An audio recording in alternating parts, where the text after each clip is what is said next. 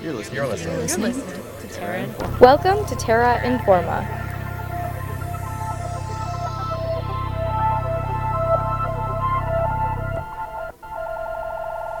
And welcome to the Anthropocene, a short series about the politics and emotions complicating the proposal made by many scientists to name this geological epoch the Anthropocene.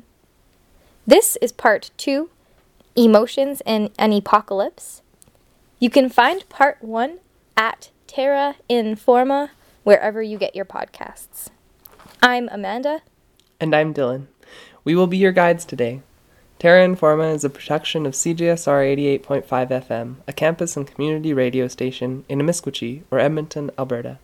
We are situated on Treaty 6 territory, the territory of the Cree, Métis, Nakota Sioux, Saulteaux, Niitsitapi, Dene, and other First Peoples. Before we dive in, we would also like to recognize the incredible global scope of the topic at hand a new geological epoch, and the fact that we, along with our interviewees, represent a small handful of experiences out of a roughly 8 billion. Our ideas and opinions are rooted in our unique experiences, places, and time. Before we jump into part two, here's a quick recap of episode one.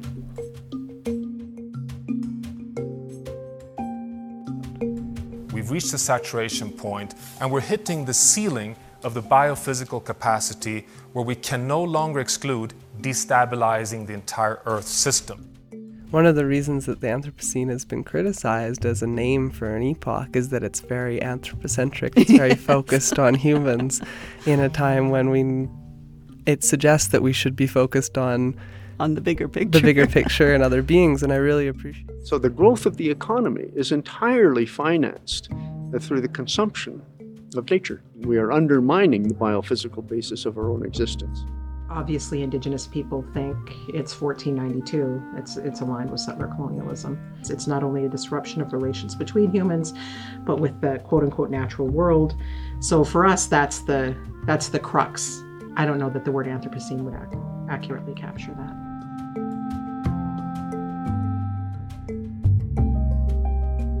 Though we think it's important to pay attention to the science of climate change and species extinction, we heard from many guests who argue that these horrifying realities should not simply be understood as caused by all humans equally, or as an inevitable result of human nature.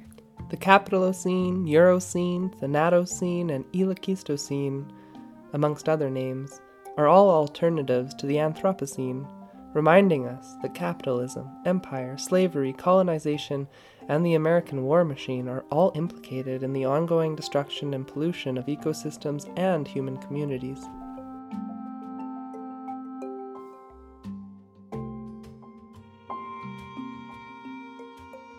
This episode, we're going to look at our personal and societal response and avoidance of emotions evoked by climate change, extinction, and the Anthropocene narrative. We will open up our guilt, self hatred, despair, anger, and grief. Don't forget hope and courage. But this won't be easy, so we want to start with our gratitude for all the incredible, diverse life that's left, for each other, for Treaty 6, and the privilege of inhabiting this native land, and for you, dear listener, for embarking on this journey with us. Studying all of this, Dylan and I found ourselves left with a tangle of difficult emotions, and we also found that we weren't alone. Here's our friend Kaylee speaking to how she felt when learning about the Anthropocene in grad school. It's just been it's been a really emotional experience for me in trying to figure it out. And um, I also recognize that our society is very scared of emotions. They do not like to talk about emotions. So even sometimes when I try and bring it up with people who are not ready to have this conversation because they have their own unaddressed like issues with expressing emotion, um, they're like. I don't want to talk about this, or like, no, let's just jump to action. It's just like, okay, but like that emotional space is also preventing us from moving forward. And as Nathan Kowalski reminds us, facing the true scale of the trouble with our emotions can hurt. In, Oh, in yeah. talking about all this, how do you feel? Yeah. Yeah. Um, well, I'm I'm barely holding it together. I, I, I don't. I guess students are too. Um, this is something I forget that many students are barely hanging in there.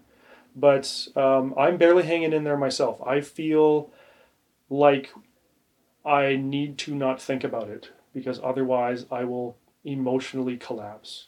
It feels desperately terrifying and hopeless for me.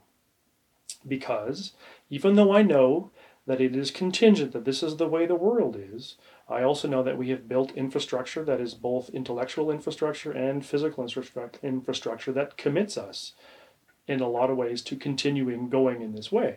And it's incredibly difficult to stop that kind of social momentum. And I don't know how to change the political organization of things. I don't know how to have a different economy. I don't know any of these things. And it, so I just feel like it will just keep on going and nothing will get better. And we will literally burn ourselves to a crisp and my children will die way before their lifespan should end.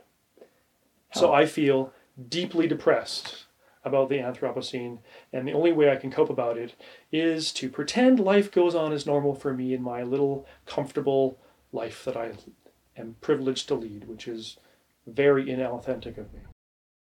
The majority of the population in Canada don't deny what's happening, but we don't really feel it. So many don't take it as real, at least compared to paying rent or buying groceries.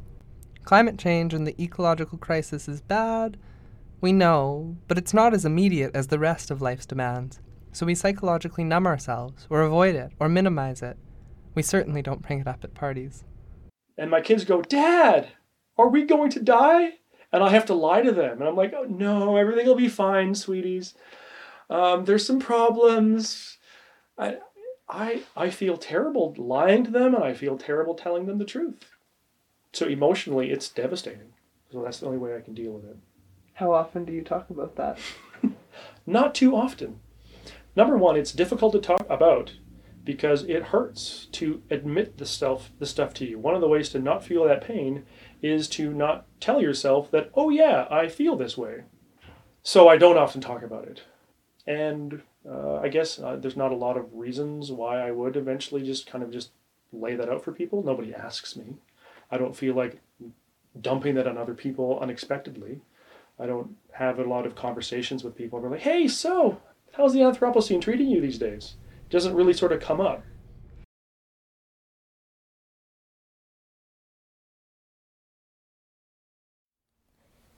We found that when we asked Dr. Kim TallBear the same question we had asked Dr. Kowalski about how she felt about the Anthropocene, we got a slightly different answer.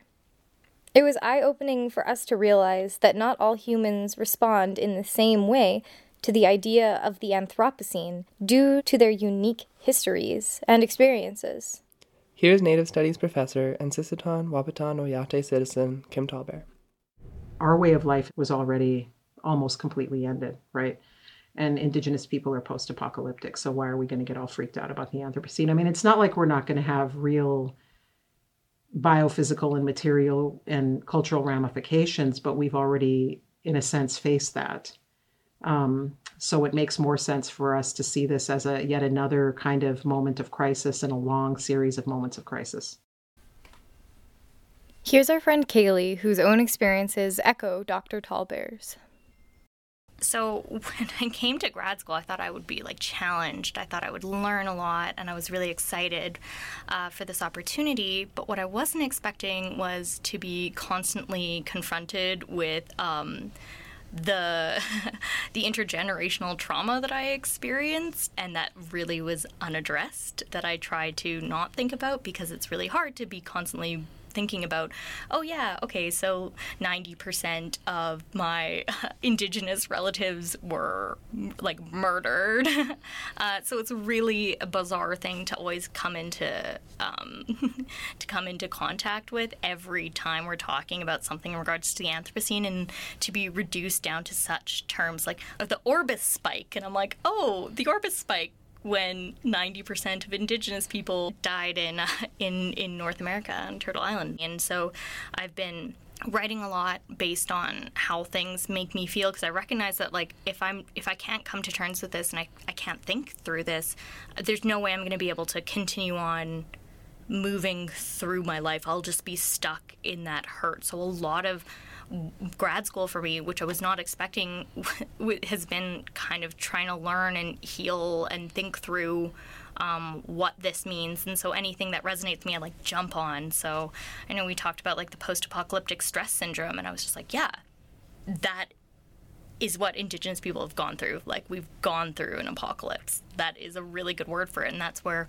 we're living now. And yeah, so it's just weird to be here and be like, okay, well I'm I'm still living and I'm still here, and then here's the Anthropocene, and like we have 12 years to fix it, and then we then that's it. So it's just kind of like, okay, throw another thing on the pile that I'm trying to like think about.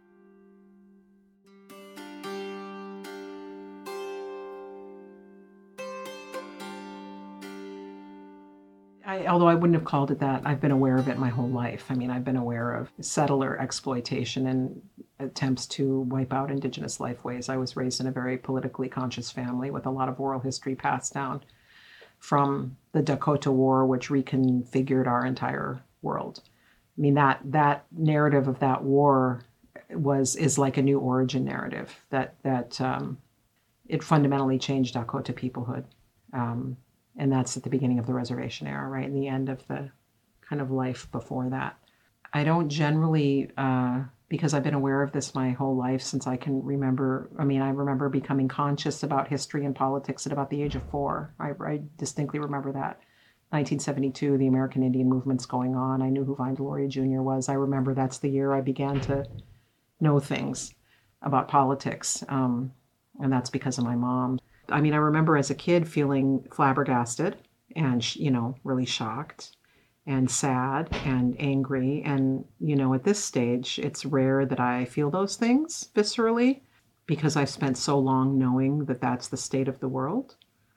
So, which is probably a good place to be as a professor, right? Because your students don't necess- aren't haven't necessarily gotten to the place where they can have a a quiet intensity to their interrogation. I've also been told I have a quiet intensity about my analyses of things. Um, that's not to say I, I'm not a believer in the dispassionate person is more rational. I don't agree with that. It's a little difficult sometimes if you're in a in a space of severe emotional distress. Like that's a productive space to be in but in order to get a, to a space of that's it, I think that's a necessary place to get to on your way to a nuanced analysis. You have to go through that. I think that's important. It's not it's not not legitimate. But I don't think you always stay in that place either. It's not often that I feel heartbroken or sickened by the devastation, although every once in a while I see a film or hear a talk or get a glimpse into what I would have felt about these things 20 or 30 years ago and it's just that when you've been exposed to that for so long you kind of get a bit of a bit of emotional distance and you're in that place i talked about that i think is a productive analytical place which is mostly where i want to be but um, but i haven't completely left the the rawness behind. So do you think that feeling in some ways is a source of that productivity? It's it's it's there in a way where it still produces um, a sort of passionate intellectual engagement. It's never going to go away that much where I won't have a passionate intellectual engagement with this stuff.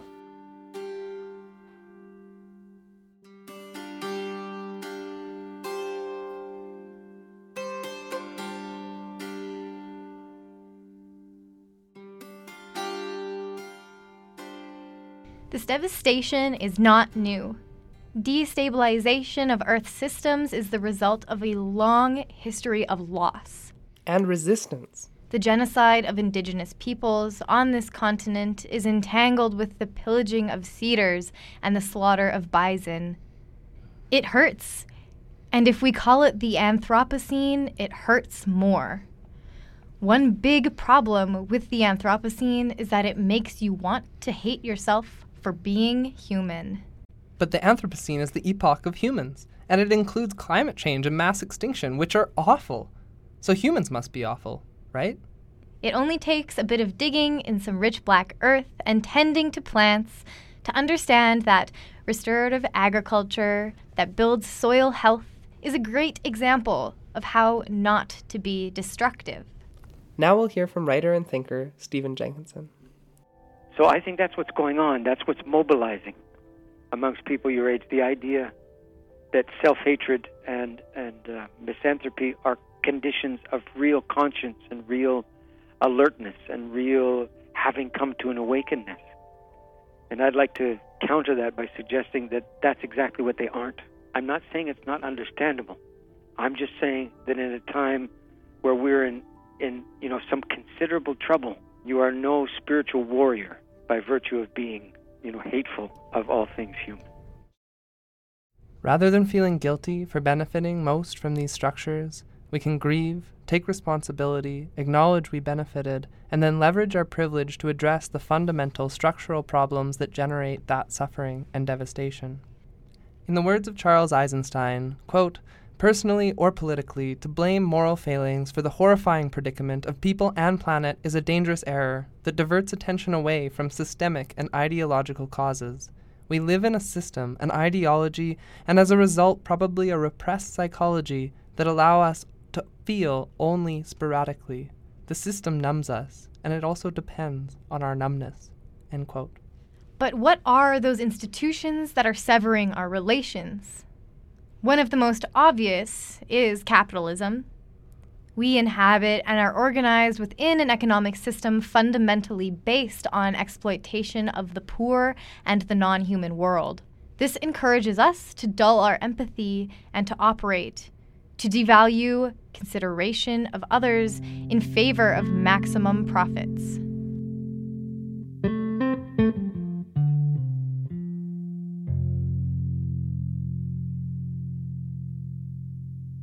Western, colonial science asks us to be dispassionate and objective when we study, whether it's entomology or extinction.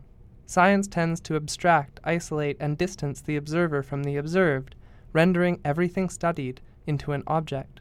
Science thus denies agency to anything not human, a perception radically different from the sciences of diverse indigenous peoples, which knows that willful, conscious, mysterious life exists beyond us.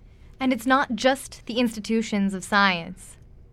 In Western colonial philosophy and in the foundations of culture and institutions today, emotions are still seen as interfering with the proper functioning of reason.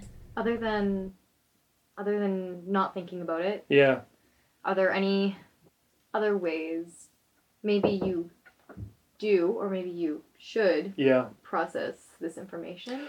Oh, well, I'm probably pretty suppressed emotionally. I don't really, I mean, I'm a philosopher. So I'm not, I don't know a lot about healthy emotional outlets for my own issues. Yeah, it might be true that one of the reasons why we have difficulty dealing or responding to the Anthropocene is because we talk about it in terms of the intellect, in terms of facts or reasons, but we don't talk about it in terms of expression of emotion about it in, in order to speak about things intellectually or scientifically, we often have to assume a form of detachment from the thing we speak about so that we can be objective and neutral if we are being ideal about it, which is, of course, not really actually possible. Um, and that takes a lot of training and a lot of discipline, which is kind of sick, actually, sometimes. Philosophers and scientists may actually lack that kind of emotional literacy to do the thing that maybe actually would um, speak to the core of the human being in a way that would be really quite inspirational or motivational or powerful or whatever it is that emotions do. But wait, the diligent scientist protests. We can't let emotions cloud our scientific objectivity or academic integrity. We are not advocating scientists or philosophers give up their rigor, nor their attention to bias. We are asking that we attend even more closely to our inevitable bias, to recognize that objectivity is an impossible deal, and that the demonization of personality and emotions for a dispassionate intellectual understanding of more than human life as object has done more to serve the exploitation of the living world than it has to preserve, protect, or heal. For all the scientists' faults, the message they send rings true. The Paris Agreement. It is about staying under 2 degrees Celsius warming compared to the pre industrial level, aiming for 1.5 degrees.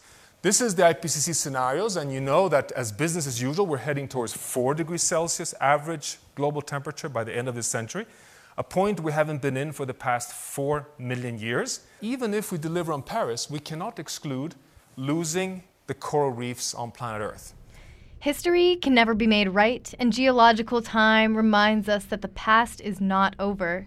That history is not just in our minds as memory, but accumulating in rock and ocean and atmosphere.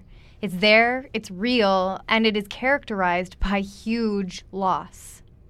Western colonial society has an obsession with ascent, growth, and positivity.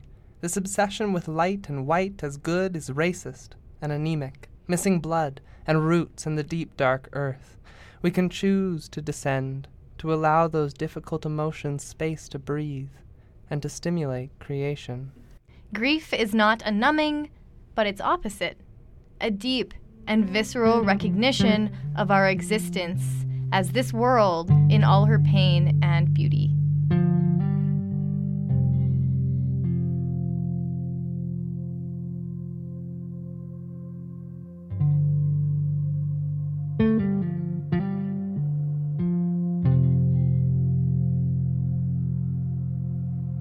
How do we cope with this knowledge? We can share the entangled injustice and the grief we feel in our stories, our philosophies, our art, protests, and songs. Accepting the wild invitation of grief to love, to reconnect with the breathing, emotive, disappearing worlds beyond the human realm will require feeling the pain that's out there. And perhaps this will allow us to take on the action necessary. Or at the least, taking action with others who understand will help us digest our feeling authentically. So, other than talking with you all and conversations and having that with others, uh, I really think that uh, taking some sort of action is helpful, and whether that is like engaging in a protest or um, helping to organize a political campaign to specifically just journaling and doing self reflection, like you can sit and feel those bad feelings. You can sit and feel those emotions that are um, being expressed uh, in class and that kind of come up, and then you can write about it and reflect on that. And that to me feels like I'm taking action to like put down on paper what it is that I'm feeling. And like we're talking about the Anthropocene, kind of naming that and expressing that and working through it, um, I think is a one way I cope. But why act if our small actions aren't going to make the big difference? Why do anything but watch Netflix if turning this big old ship around seems utterly impossible? How do we balance a deep recognition of the true scale of the horror that we are inheriting without becoming debilitated and depressed and fatalistic? We don't want to spread false hope. We accept that there are no easy fixes, no saving the planet or stopping climate change. However, this doesn't mean that we should just give up. In the words of Stephen Jenkinson First of all, I don't have any hope myself. I found it to be enormously useful to be able to proceed without any hope at all. Hmm. That doesn't mean I'm hopeless either, because that's the same side of the same coin. I'm simply saying I'm not trafficking either one of those things, hope or hopelessness. So my way of proceeding is free of hope, you could say at this point in the proceedings and that I don't need a sense that everything's going to work out in the end to mobilize me on behalf of a better day. We were impressed when we heard the words of a climate scientist who wasn't afraid to talk about her emotions. These are the words of Kate Marvel, a climate scientist with NASA. Quote As a climate scientist, I am often asked to talk about hope. Audiences want to be told that everything will be all right in the end. Climate change is bleak, the organizers always say. So tell us a happy story. Give us hope. The problem is, I don't have any. I have no hope that these changes can be reversed. But the opposite of hope is not despair, it is grief. Even while resolving to limit the damage, we can mourn. And here, the sheer scale of the problem provides a perverse comfort. We are in this together. The swiftness of the change, its scale and inevitability, binds us together. We need courage, not hope. Grief, after all, is the cost of being alive.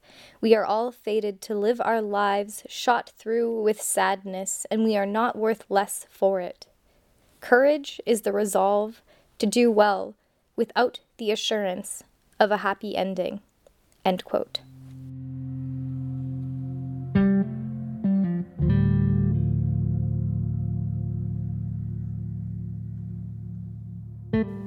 Perhaps this isn't a new realization for those people who have already faced the end of their worlds.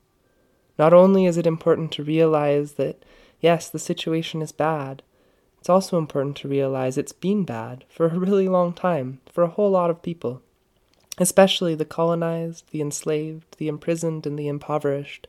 And despite that, they have resisted and persisted and insisted on continuing to care for each other, as Kim TallBear taught us. I don't have any vision for what it's going to look like. I'm more concerned with um, us feeding our friends. And if your friend is about to get thrown out of their house, giving them a place to live. I'm really about alleviating people's suffering. I think we need to start doing more of that. We need to feed people. We need to not criminalize them for being homeless. We already have uh, climate refugees. We already have victims of famine. A lot of our contemporary wars are probably related to climate change as well, right? As well, with that caravan coming, you need to meet them and meet them with food and blankets and try to find people places to live. I think that's important. So, And would you say similarly for like like interspecies relations, like just doing what you can for yeah, displacement and Yeah. all that that's going on? Well, you can always lessen suffering. There's su- all kinds of suffering around you, right? Yeah. You can mm-hmm. always do something to lessen some somebody or some somebody's suffering. Mm-hmm. Yeah. I'll use that term for animals too. Mm-hmm. I think that's really important. And I think that's so important in trying to like psychologically or emotionally navigate the scale mm-hmm. of Mm-hmm. geological epochs and climate change. We made this podcast over a year and a half ago, well before COVID 19. Then we were perhaps afraid, even panicked, that global society was going about business as usual as if this onrushing wave of extinction weren't happening. Listening to it now, in this time of heightened anxieties and suffering, when the fragility of both individual people, our parents and grandparents, and the precarity of our entire society is far more visible, Kim Tallbear's words make so much sense. We can always take action to love and care for the vulnerable, for each other, and for other beings.